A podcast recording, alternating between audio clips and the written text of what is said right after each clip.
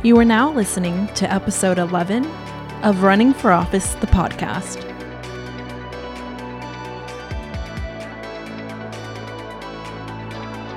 I'm your host, Claudia Zapata.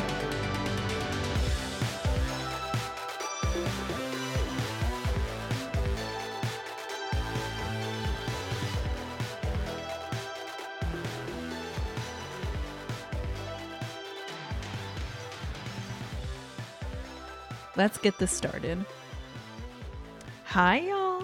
I know it's been a few weeks. I hope y'all missed me because I missed y'all. I just want to start this off by saying that I hope everyone had a fantastic and safe holiday. I spent the holidays mostly with my mom and grandma. I've been seeing them consistently, so no worries about me putting my grandma in danger because I would never. She's in her late 80s, so I would never ever put her in any danger. Well, I'll just start this off with a, a big sigh because I feel like that's what we all need after what has transpired in the early weeks of January. We are still dealing with the fallout from the events that perspired on January 6th. As of this week, the FBI has released a warning stating that there are planned protests on Inauguration Day at every state capital. Congress has taken up new articles of impeachment, and it actually seems that Trump may finally meet his demise seven days before his term is over. Several high profile Republicans have, since the first impeachment, flipped and stated that they would vote to impeach Trump. Overshadowed by the caucasity of Trumpers, Senators elect Jon Ossoff and Reverend Raphael Warnock, both close to the late Congressman John Lewis, won their races in Georgia. This race has put the Senate in a 50 50 split, with Vice President elect Kamala Harris as the deciding vote. This win was monumental. And really, I'm kind of angry. Well, not kind of, I am angry that the violent acts that took place at our nation's capital has overshadowed this historic win. Because this win has changed the tone of the next four years and completely reinvented what party leadership looks like. Many have thanked our queen, Stacey Abrams, for using her skills, knowledge, and determination for leading Georgia's win via fair fight action. If you didn't know, Abrams passed up a run for governor in order to dedicate herself to organizing a strong voter electorate in Georgia. Many other organizations, such as the New Georgia Project, All Voting is Local, Black Voters Matter, GALEO, Latina Community Fund, Asian Americans Advancing Justice, Mijente, Georgia NAACP, and Georgia ACLU worked their asses off to prove to Americans that states aren't red. The voters are just suppressed. This led to many people giving shout outs via Twitter, Facebook, and Instagram to all the black voters who, quote unquote, saved us. Now, let's get something right. If you said anything along the lines of black women saved us, women of color did not save you we saved ourselves. We do not need white saviors, and we are not your saviors. Our rights, our pursuit of happiness, our equality, our loved ones' rights, and our happiness are always on the line in this world. We have fought for our rights and for the continued progress of our next generations.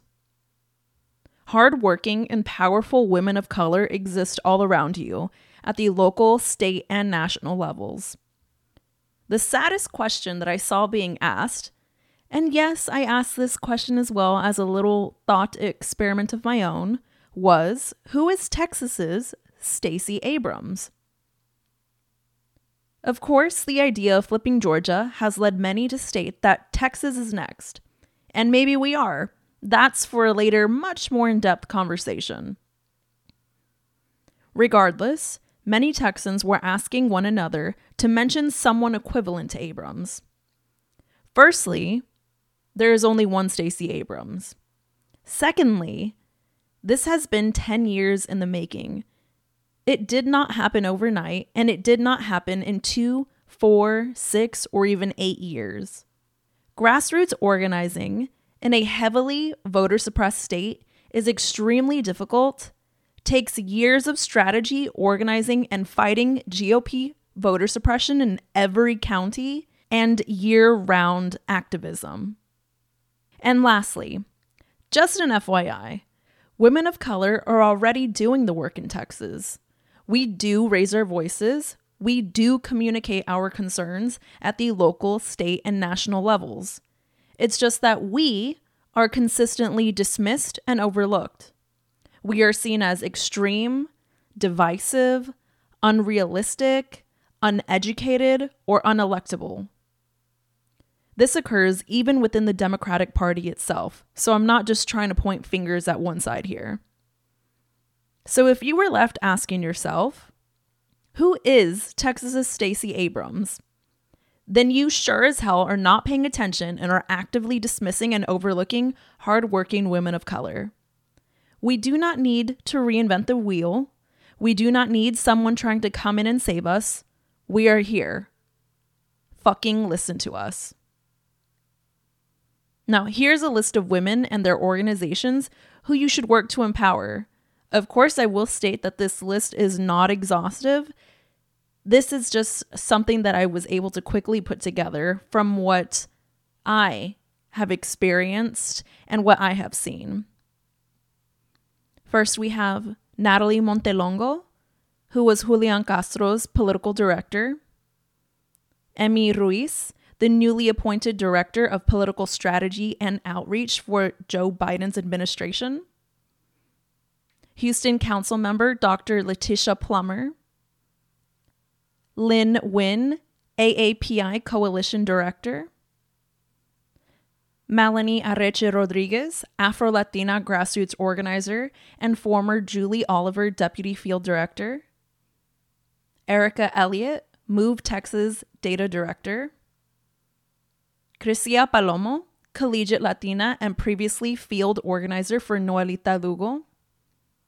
Michelle Tremillo, executive director and founder of Texas Organizing Project. Maria Tolentino, organizing director for Jolt Texas. And Vanessa Fuentes, City of Austin council member for District 2. Now, of course, like I mentioned before, this list is not exhaustive. The purpose of this list is to point out that there are currently women around you, women of color around you, within your local communities who are already putting in the work. Instead of trying to toss in names or trying to reinvent or just invent someone to come in and save us, to save Texas, First, I want you to look around and understand that there are ways that you can empower the people around you.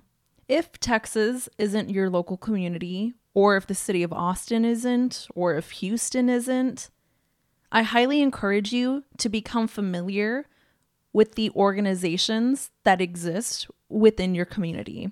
Get to know them, work with them, volunteer, and support the women of color who run them there are ways to actually empower these women. Praising them and retweeting them and liking their social media, yes, that helps. That's good, right? Because algorithms make sure that their names pop up in other places, so on and so forth. But real ways that you can work to empower these people include giving them a seat at the table and letting them speak. Do not speak for them.